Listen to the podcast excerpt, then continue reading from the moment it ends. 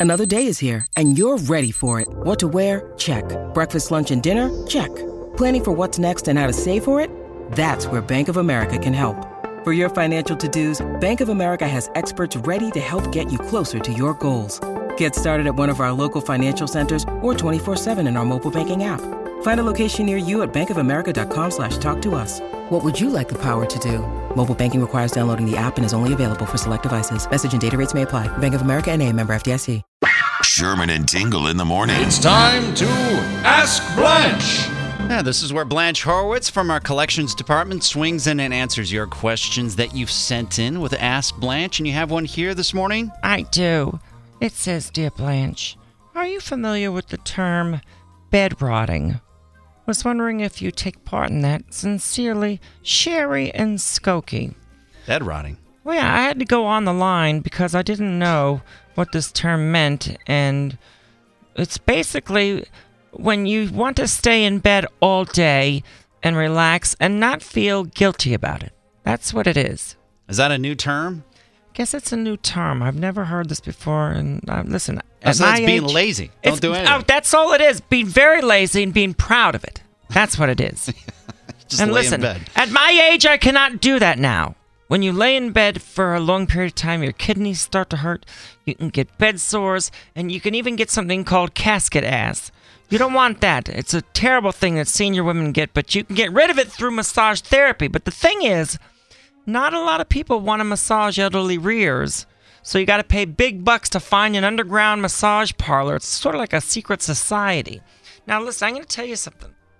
I'll never forget it. Last year, my girlfriend Maud, she found such a place on the west side of Chicago, and we each paid thirty thousand dollars. 30 grand. Thirty grand because it's a little bit more than just your average massage parlor. I don't know where you got 30 grand. Oh, I got tons of money from when Ira passed. Oh. You should see I'm rolling like a pimp. Oh, It's unbelievable. all right. Anyways, I remember being in bed all day at this massage parlor and being fed grapes by a smooth Latin voice and someone treating my big toe like it was a blow pop.